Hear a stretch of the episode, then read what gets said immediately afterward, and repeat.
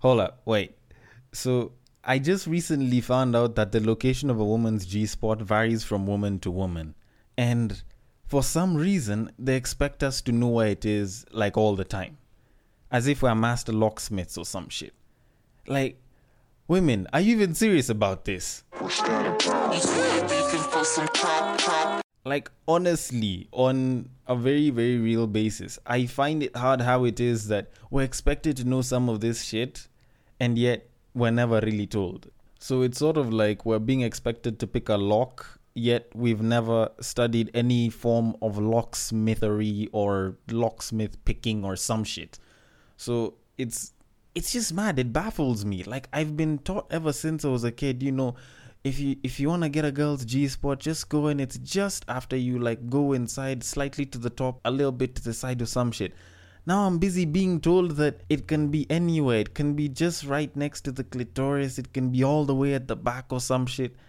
Damn, like we've been lied to. Although, anyways, to put a bit of context, I was kind of finding this out from uh, the Mike's Open podcast. Shout out to Andy Young, G Money, and Calvin. And these guys are talking about sex toys. And when they contacted the lady who was to tell them about sex toys, she just happened to let that information slip past. So I don't know. Like I feel like I've been cheated for the past few years. But anyways, it's about time we get into this podcast. So, welcome to Break Time on West Side, your number one break time podcast, coming to you from Nairobi, Kenya. The man on the mic is none other than a man that did not believe in that entanglement song that August Alsina just put out. A man that still looks at entanglement and only thinks about his cables. It is none other than I, Sir Denver B. The show is Tweet Street the regular weekly show that comes to you every single Friday at about 9 a.m. For those of y'all that don't know what Tweet Street is about, well, we take a deep dive into Twitter for seven days and we pull up a couple of tweets that we can break down and at least bring some sort of meaning to them. Now, fortunately, this week we didn't have any Will Smith, Jada Pinkett Smith entanglement type shit happening. Although, let's be honest, this whole thing about Nicki Minaj being pregnant is being taken a little too serious. Like someone's about to have a baby. This is some shit that happens, I don't know, every 15 seconds on planet Earth. So I don't get what the fuss is about. I don't get what the hype is about. All I know is someone's about to have a baby, or you know, her plastic bits could have been inflated for all I care. Anyways, it's about time we get into these tweets. So, first tweet Tomorrow at 7 am, I'm posting myself in shorts with my testicles showing. People need to know that I'm also confident and comfortable in my own skin. And the tweet continues in saying, and I don't care if you won't give me any attention. This is not about you, it's about body positivity. I don't need validation from strangers.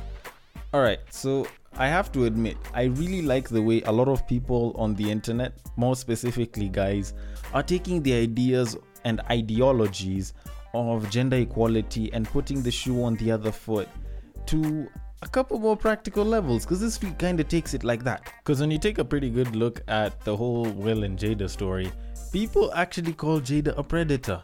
Something that normally, if Will was in that same situation, he'd have been called.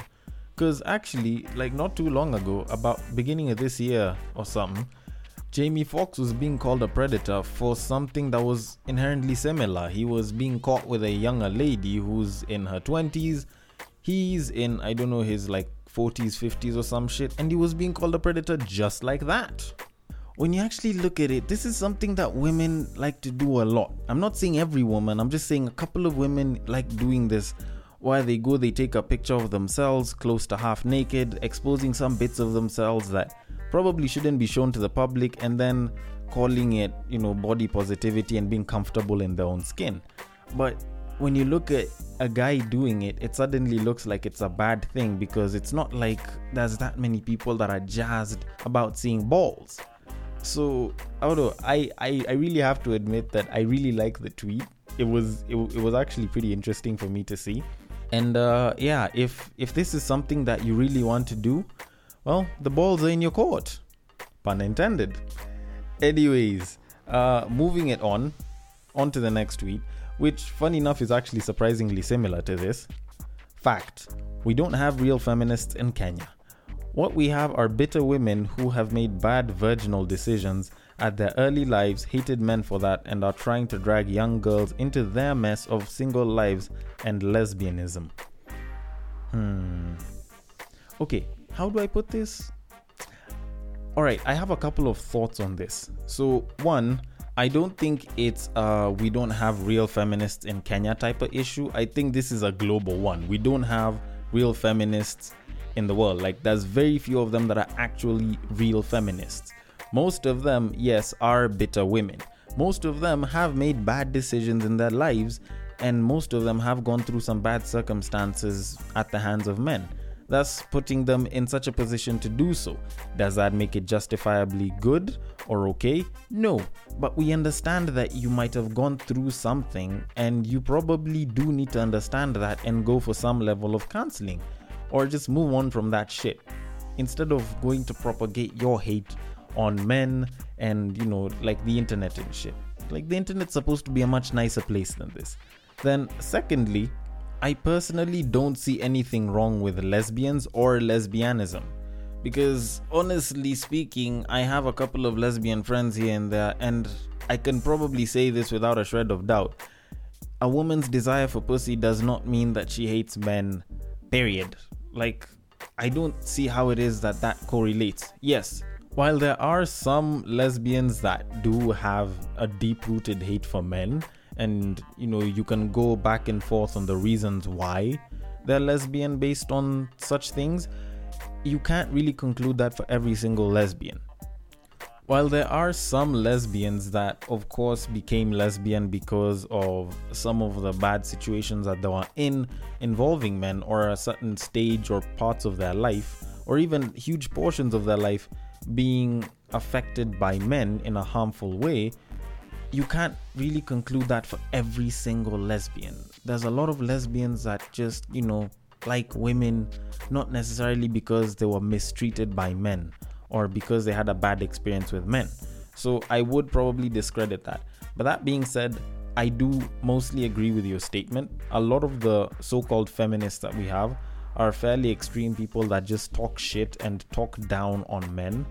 And want to uplift the women and it's not like they're really really fighting for equality.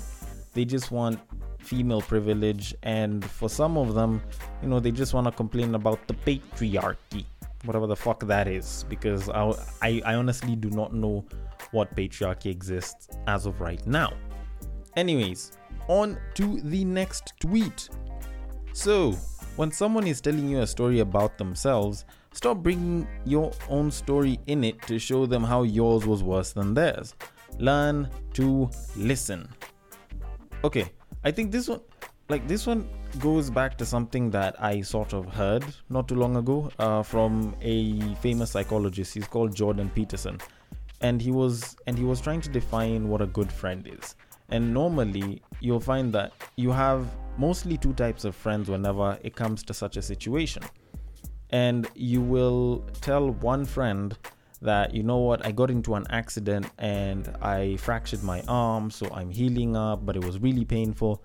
And that one friend will probably say that you know what? Th- that's bad but you know like a year ago there was this time when i broke my leg and it was so bad and i couldn't even walk. I could barely even leave the house. Hell they even had to bring me food in my bedroom blah blah blah.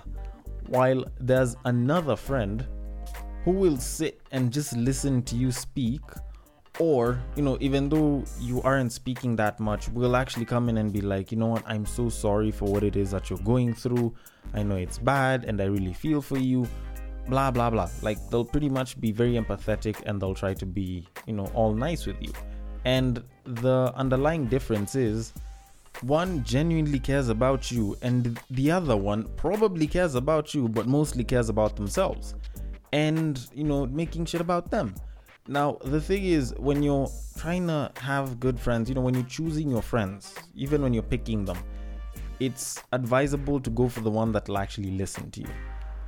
Although let's be completely honest that's not the easiest thing for everyone to do it's probably the most advisable thing because those are the people that genuinely do listen to you and do genuinely care the ability of a friend to actually sit down and listen to you openly and most times without judgment is something that's probably one of the most admirable qualities of a good friend. But let's be completely honest, it's not like everyone can do that. It's not like there's that many people that can be really good friends in that way. So, you know what? As long as you can get yourself a few good friends like that, you should be good. For the most part, there's a bunch of people that don't give a shit. Anyways, next tweet. So, I once simulated my demise to test my close circle. Took leave at work and told them I lost my job. Moved in with my brother and told them my house was auctioned by the bank. Took my car for repairs and told them it was repossessed. My so called fiance was the first to leave. Then some family members followed, then friends one by one. That's when I painfully realized I am all I've got and absolutely no one would save me. I ruthlessly and selfishly always put myself first because no one would pick me up from my fall. Do the same. Okay, how would I how would I put this in in a, in a very nice way? Uh well, that's the truth. You're all you've got.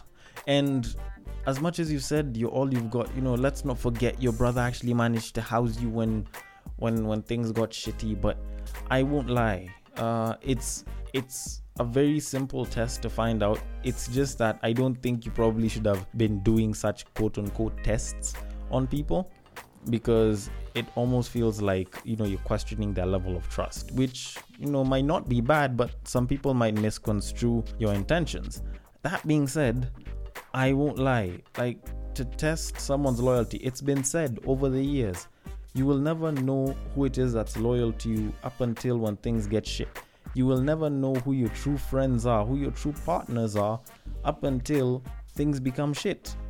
And it's something that just happens to unfold each and every day on this planet. Because how many times will you see a certain person's wife murdering their husband or speeding up their death simply because they want to uh, get a hold of the fortune? How many times will you hear of a husband mistreating the wife because she's sick and in some ways has outlived their use to them? Or at least that's what they might be thinking. It's it's a common thing that you see happening because it doesn't even have to be you know losing everything. You can just start from losing some of the things that probably give you a certain level of status and reputation and then you'll just watch people folding away but once you get all of it back that's when everyone wants to dive back in because let's just be honest about something no one wants to be there when shit is hard, but everyone wants to be there when you're being celebrated. Like it's it's one of those facts of life and it's part of the reason why I recommend choosing friends instead of just picking them. Having a good friend that'll be by your side whether shit is bad or shit is good is something that you should really, really be searching for. And since not everyone is going to start from the bottom, I will say for those of y'all that are starting from the bottom, stay close to the friends that helped you rise up. And if you're starting from the top, always make sure in some way, shape, or form that you know your friends are loyal to the very end for you. Anyways, that being said, on to the next tweet. Wow, I actually feel as though I'm brushing through these tweets pretty quickly though. Although, anyways, uh, now on to the next tweet. Funny how everything is a quote unquote handout besides generational wealth. Uh I don't know. I don't know. Like it's it's a little bit hard to to put generational wealth as a handout because it's more than that. It it would probably even classify better as a hand me down rather than a handout. And it's it's for a bunch of different reasons because when you look at the concept of a handout and the concept of generational wealth, as much as they might seem similar, they're not exactly the same thing. When you look at the concept of a handout, at least uh, the way a lot of people have been told the concept of a handout is, is uh, take for example with the analogy that most people, especially the ones who work in NGOs, usually like to use, which is you can either give a man a fish or you can teach them how to fish, which it brings out the idea of a handout really well. But if you were to use that same analogy, you could also put generational wealth in the same bucket. But when you look at generational wealth in its entirety, it's a little bit different than that.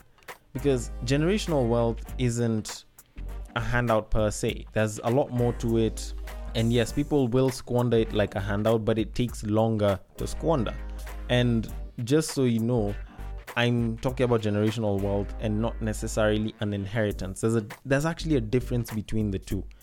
Now, when you look at the concept of a handout and generational wealth, it's sort of like if you want to have a small logistics company, like say you want to start a small delivery business, and you go to your parents because you need some help and you're very young, and say you have close to zero capital you already have the business ready and everything, you already have the client.